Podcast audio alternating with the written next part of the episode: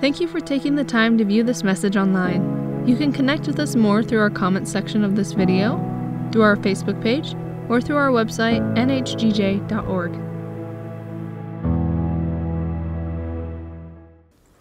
When Andy was appointed in 2014 as the pastor of this church, our district supervisor, Dr. Sam Rockwell, communicated that church multiplication in the Grand Valley was something that the district was hoping for and expecting. I came along about a year later, and in the course of our discussions, we meet bi weekly, we discovered that church multiplication is something that's been burning in my heart for quite some time. This, this morning, we get to talk a little bit more about that, and I get to share my vision for church multiplication in Fruita. Andy and I have been dreaming and planning this process for about three years now. It's not something that's new, but actually something that has already begun and is in the works. So I'm excited to share with you my vision and where I hope to see the church begin a new branch in Fruita. Before I dive into the vision I have for Fruita, I first want to give some background as to why and how this came about for me. This is a big step, communicating what God has put on my heart. And I'm nervous. I know I have lots to learn, and I, there are still lots of unanswered questions. That's okay. I don't have to have all the answers right away.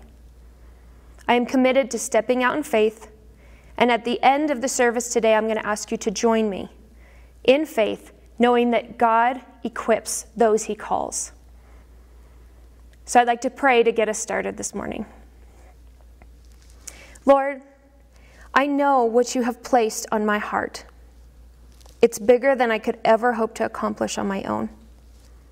Plenty of it doesn't even make sense right now. I'm okay with that. I ask, Lord, that today, as I place some of our Christian practices under the microscope, that we would not allow fear to overtake us. Rather, as I ask some difficult and uncomfortable questions that you have asked me to wrestle with, I pray that together we would find unity in the things that we believe and unity in the reality that we have a lot left to learn. In Christ's name, amen. Going to church, reading the Bible, praying. These are the things that good Christians are supposed to do, right? Says who? You? Me? Guilt? Shame? I'll ask you this. If you have tried developing those habits, how good did it make you feel? And how long were you able to keep that good feeling? Maybe until you lost your temper? Maybe until you slept in too long? Maybe until you went right back to controlling habits? Maybe it felt good until you read something that was offensive or confusing. Then the good feeling quickly disappeared. Or maybe these things have always sounded boring or useless or confusing. But yeah, maybe you tried them for a little bit, but got discouraged. Possibly you've been told that praying, reading your Bible, and going to church are good for you, and they are what mature Christians do, but do we know why? These are questions that God has been asking me to wrestle with for the last few years. Do you know how to do these things? That was another one of these pieces. Carolyn, do you know how to pray. Are you praying correctly? Do you know why you're going to church? Are you going to church correctly? Do you know how to read your word? Are you reading your word correctly? And what does that mean? And if we are doing these things, and if they really are good for us, are they producing the intended results? If they are in fact good for us, if they are in fact gifts from God above, then they are just that a gift. It's intended for our good, for us to flourish, and to live this life in the freedom that comes knowing that Christ is our Savior. But is that what we are experiencing? If and when we read the Bible, if and when we go to church, if and when we have a regular prayer life. So we're going to take these and we're going to put them under the microscope. Let's take church. We do the same thing every week, right? You wake up early, maybe for some. You get, maybe you get dressed up. In some circles, that's an expectation. You say hello to a bunch of people, some of which you know and some of which you don't. You sit, you stand, you sing, you pray, you sit, you listen, you pray, you listen. Maybe you take communion, you pray, and you leave. Week in and week out. So, if you are doing these things and you come week in and week out, you should feel good about yourself about 33% of the time. One third of your Christian walk is taken care of. So that should make you feel good. You're one third of the way there. Is that how you feel? Week in and week out? For some of us who attend, we may know why we're here. And we may have experienced incredible things that God has done in our life. But please hear me when I say the culture as a whole does not have room in their schedule or even in their thinking for why we would go to church. It does not make any sense. This includes people who refer to themselves as evangelical Christians. This is not just in the culture that says they are not a follower of Christ. Statistics show us that within the church, people are not coming regularly. Maybe you've had a good service. Maybe you came and you learned something Maybe it sounded like something you wanted to do for the week, a good idea, a good scripture, but then something got in the way. I'm talking to Christians right now, people who say they were followers of Christ. So you started coming, very excited about it, glad to be here, good service, learning things, and you get started on this habit. And then a birthday party comes along. Oh, got a miss. Or a weekend trip comes along. Oops, got a miss. Or hunting season shows up. Or any other number of things that take place on a weekend. Maybe you went and you heard something you didn't like. Maybe you heard something that cut a little bit close to your personal life. And you weren't quite sure how to settle with it or what to do with what you heard. And all of a sudden, coming to church sounds a little bit more difficult. Or you just discover that you're too tired. Sundays, you need to get laundry done, dishes done, and get ready for the next week. And overall, church does not seem to produce enough of a result to make it worth it in your life or in your schedule. And this is what happens. Maybe church is good for you, but what if we don't really know why? Okay, next, let's take praying. Praying is kind of like talking to yourself. That can get old, or frustrating, or discouraging. Come on, sometimes it's just weird. Maybe you can do it for a while, Maybe you just decide, I'm going to pray in my mind. And then I don't know what to pray about. And my mind runs to a million other things that I should be doing right now. Um, I'll pray later. I'll pray in the shower. I'll pray on my ride into work. Maybe that'll work. Maybe that's what prayer time looks. Or maybe we have no idea. Maybe we're talking to a being that we've never seen, and along the way, we just get discouraged. Maybe we have prayers that we have lifted and cried out before God, and we do not understand what has happened. The results make no sense. And you begin to feel confused about who you're praying to or why. In the culture we live in, many times people would prefer to hear that you would send them positive vibes.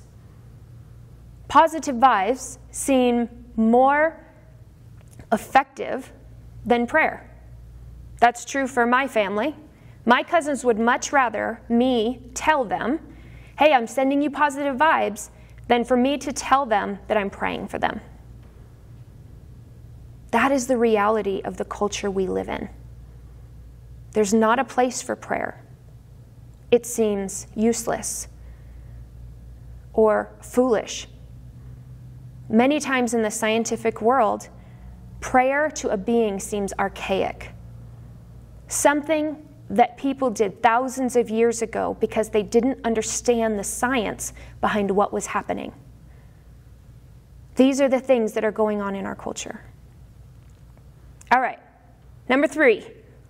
We're two thirds of the way through our good Christian walk, and we're feeling two thirds of the way good about ourselves, maybe. If we're doing both of those things, we understand why to do it, we understand um, the purpose, and maybe we even have those things in our lives. Number three, reading the Bible. We're going to have a little bit of fun with this one. I don't know if you know this about me, but I'm a teacher and I'm a math teacher, but this quiz does not have any math on it. Quiz, that's right, I said quiz. I'm giving you a pop quiz this morning. A Bible trivia pop quiz. So hang tight just a minute. No, no, no, don't get worried. It's going to be fine. Grab a piece of paper, grab a pencil, and in just a minute, we're going to go through a few questions. Okay, reading the Bible. Seriously? Have you cracked that thing open recently? I mean, honestly, there is a whole bunch of stuff in there that makes absolutely no sense. I have an example for you Genesis 6, 1 through 4. You can turn there if you'd like but I'm, I'm going to read it to you.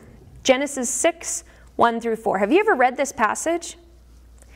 When human beings began to increase in number on the earth and daughters were born to them, the sons of God, sons of God, not sons of man, plural, sons of God, saw that the daughters of humans were beautiful, and they married any of them they chose.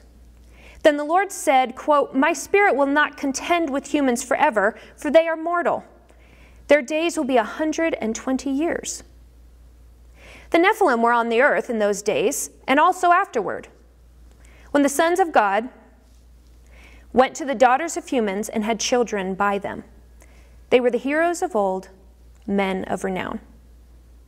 The Nephilim were on the earth in those days. Do you know what Nephilim are?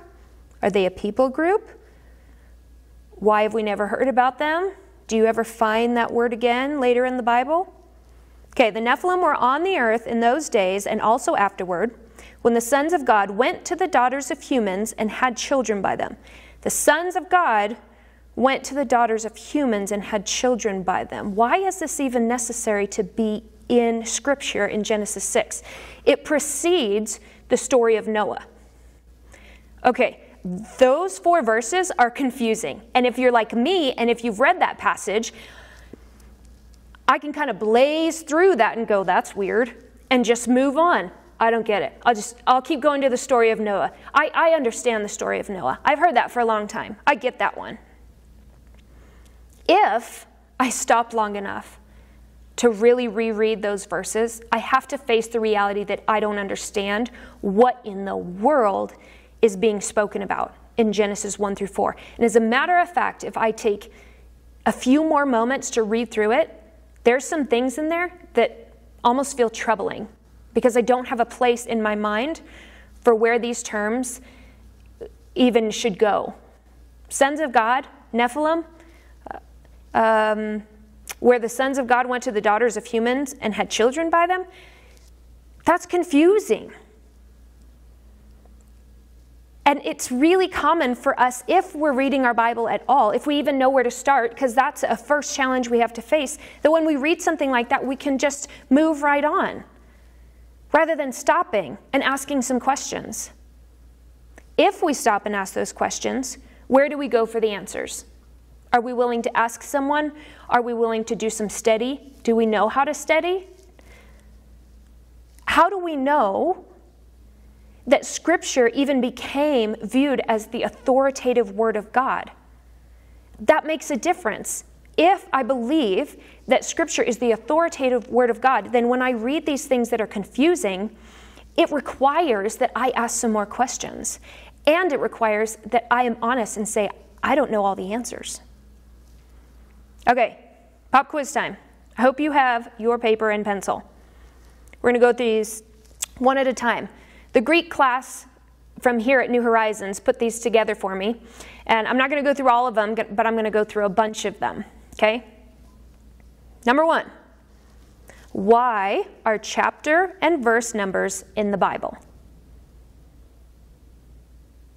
Why are chapter and verse numbers in the Bible? Write down a couple quick words. Why are chapters and verse numbers in the Bible? Number two, what kinds of emotions did God show in the Bible? You don't have to list all of them. Just think through a couple, maybe three that you can think of. What emotions did God show in the Bible? I'm not talking about Jesus, I'm talking about God. It's going to throw you into the Old Testament. Okay, number three. Why do Matthew, Mark, Luke, and John sound so similar and yet different? Why do Matthew, Mark, Luke, and John sound so similar and yet so different?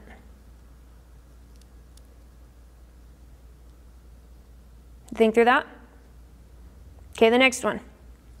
How do we effectively use the book of Proverbs? Proverbs is a book of wisdom. It's called wisdom literature. How do we effectively use the book of Proverbs? Okay, next. How did the early church narrow down which books would be in the New Testament? How did the early church narrow down which books would be in the New Testament? Next one. How can there be one interpretation, one meaning, and yet so many applications to a particular portion of Scripture? How can there be one interpretation and yet many applications for a portion of Scripture? The same portion of Scripture. Are you writing furiously? Okay, just a couple more. In what ways and what extent does God take into consideration the prophet's input when dealing with Israel? That's a longer one. In what ways and to what extent does God take into consideration the prophet's input when dealing with Israel? Isaiah, Jeremiah, Amos, Habakkuk. To what extent, in what ways, and to what extent does God take into consideration the prophet's input when dealing with Israel. Last one. Why does so much of the Bible seem confusing? Yet we say it should be applicable. Why does so much of the Bible seem confusing, yet we say it is applicable? How'd you do? How long before you quit? Did you even start? Couldn't get all your answers written down? That's okay. It's confusing. And yet, those questions are regular questions that we should consider and wrestle through. If if the Bible is the authoritative word of God, if we choose to believe it in order to understand more about God's character, we should want to read it and want to wrestle through difficult questions. It's got to be okay that we don't understand it all. It's got to be okay if we see that passage in Genesis and feel frustrated. We don't have to come to one beautiful, tie it with a bow answer. If we believe it's the authoritative Word of God, we can wrestle with the questions and our faith not be shaken. As a matter of fact, it can deepen. The truth of the matter is, statistics show us that people are not going to church. They're not reading their Bible, and we're not praying regularly. And in the culture, that's a reality, both for those who say that they are followers of Christ, and then, of course, those who do not claim to follow Christ. There is no place for these things in our culture. What do we do with this? The truth is this doesn't have to be this doesn't have to be. I believe it is not the mission of God to ignore God's voice because we are focused on everything but Him. We do not have to ignore Scripture because it's confusing, and we don't have to ignore or avoid church because we don't understand the purpose of meeting in the first place. I don't want this to be the norm in my life. I don't want it to be the norm for our church, for Foursquare churches. I don't want it to be the norm in our culture. And I believe it doesn't have to be. So, what does this have to do with another church? Prayer, studying scripture, gathering together with believer, believers. They are irreplaceable gifts that God has given to us to use in our faith journey. I believe we are missing one. Engaging in our culture, engaging with our culture, understanding our culture. Knowing our community, being engrossed enough in our culture where we feel and we know the questions and the needs of our community. And we are called to respond to the questions and the needs with the gospel message. Now, I live in Fruita. My family lives in Fruita. My children attend Fruita schools. I shop in Fruita stores.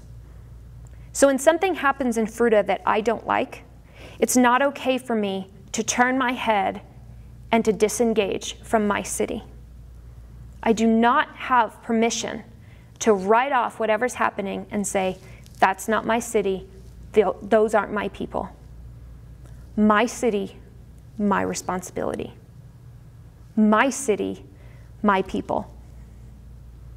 Abraham he took responsibility for his family. Joseph, he took responsibility for his family. It was ugly, but David took responsibility for his, for his family.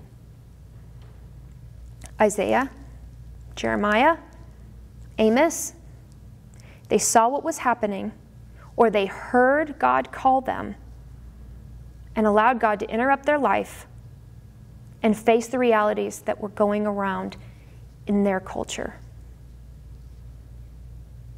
Jesus took responsibility for his city first. Peter did the same. Paul, he started with his own people and he moved to his own people. Paul is a Roman citizen. So he kind of had one foot in both camp. He could talk with Jews, he could talk with Romans and Gentiles as they were, anybody who was non Jewish. But he took responsibility for all of those. In Fruita, we have a population of 13,000. We are over 70% homeowners. We value the outdoors. We spend lots of time outside. We like to ride bikes. We have three elementary schools one and a half middle schools, and one and a half high schools. And if you live in Fruita, you know exactly what I'm talking about. We love Fruita Monument High School. We go to football games.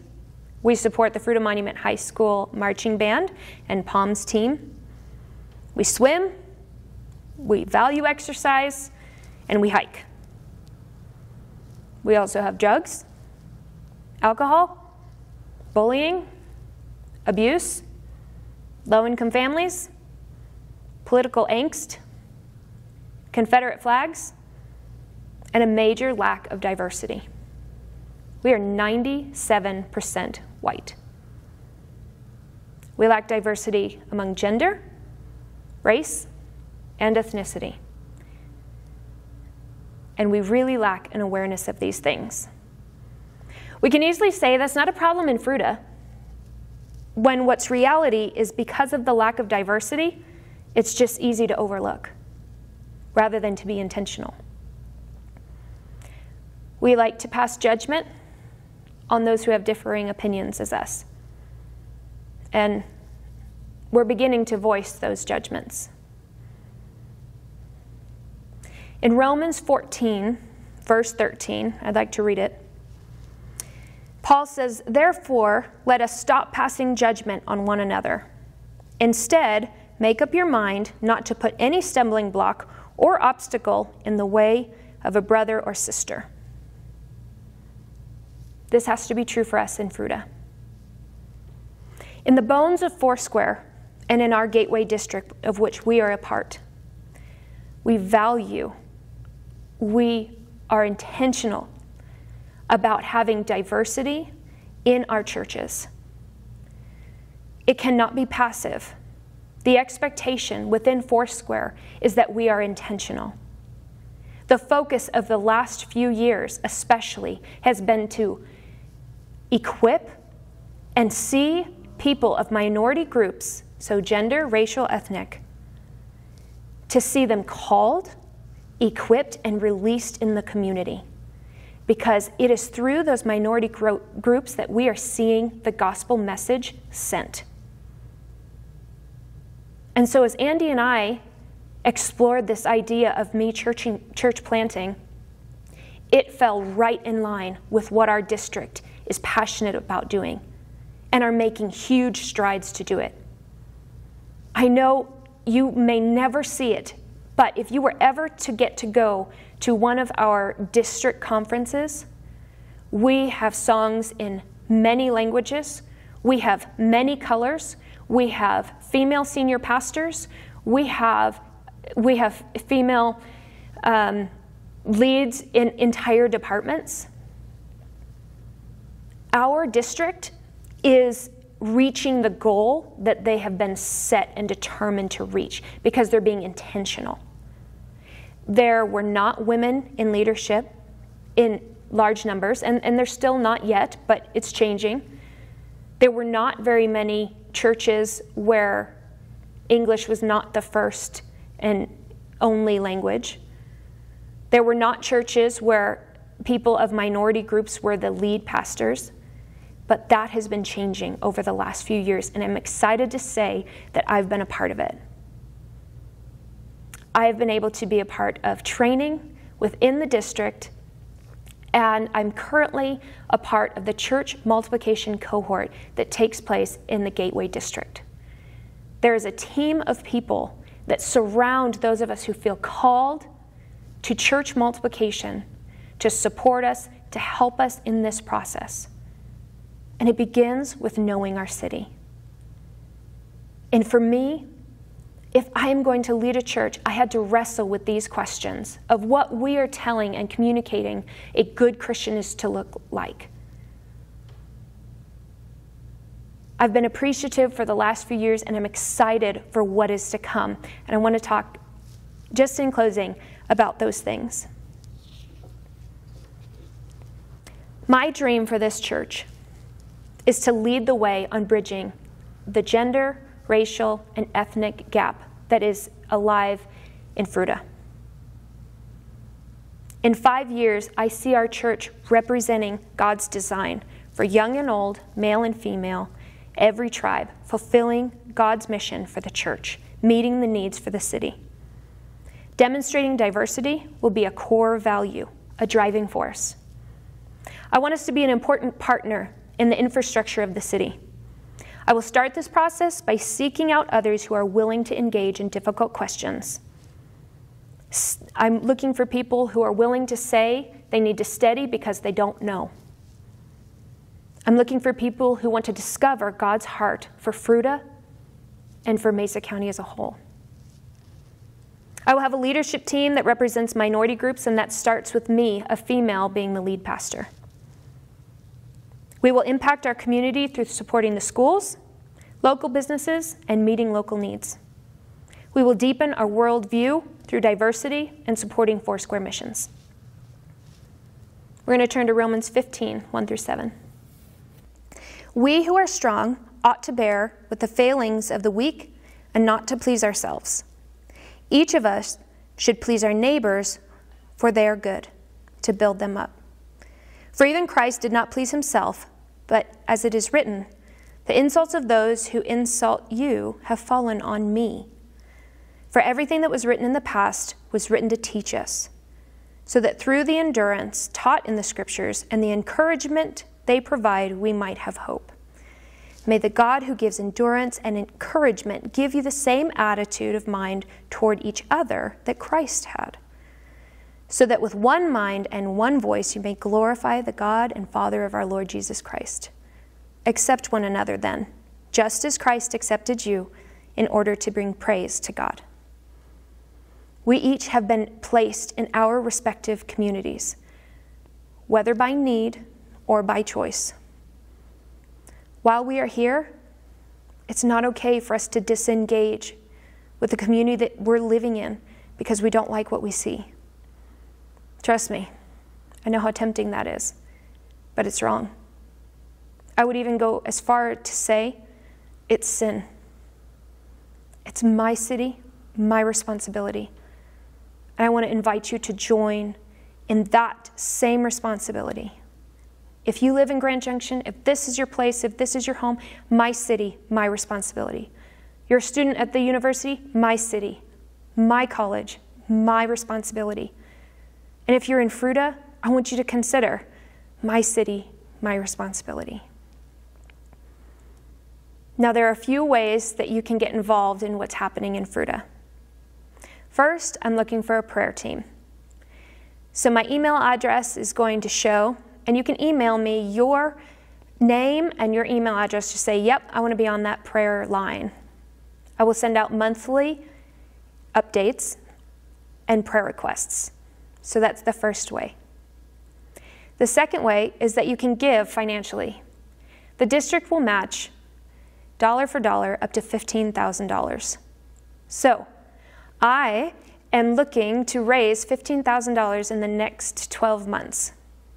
Because getting started, that'll be 30,000 right from the get-go. So maybe that's where God's calling you. And I ask you to think about it. Is God burning something inside of you? And the third way to get involved is to consider joining. Do you live in Fruita? Do you like what you hear? Are you curious about what's to come? Do you have a heart for minority groups? Do you have a heart to see people who have been overlooked or underutilized be able to have the time and the calling of God's heart spoken directly to them? To give people a place that maybe have never had a place before. Maybe you like working with me. Maybe you've worked with me before. You don't live in Fruita, but you want to see what I'm doing and what our family is up to. I'd love to have you. As we begin this discovery process for Fruita, we're going to meet once a month. We're going to look deeper into these things of prayer, reading the Bible, and gathering together. We're going to ask difficult questions. We're going to learn how to engage in our community with our culture, that our hearts would, be, would burn inside of us for the people around us. And as we've been learning about servanthood, that we would learn to serve those around us not to disengage when it gets uncomfortable, but that we would face our own prejudices, our own questions, and our own lack of knowledge and awareness. and we would humbly bring them to one another and discuss these.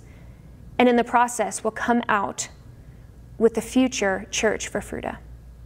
I'm looking forward to it. I can't wait to see what God has. And I've really enjoyed being able to share these things with you. Have a great week.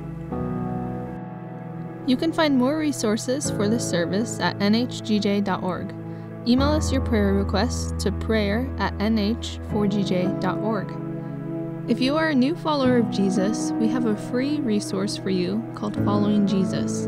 To receive a copy, send a request to info at nh4gj.org. If you would like to partner with our ministry through giving, you can do that online at nhgj.org/giving or by mail to 641 Horizon Drive, Grand Junction, Colorado 81506. Thank you for being with us and may the Lord bless you.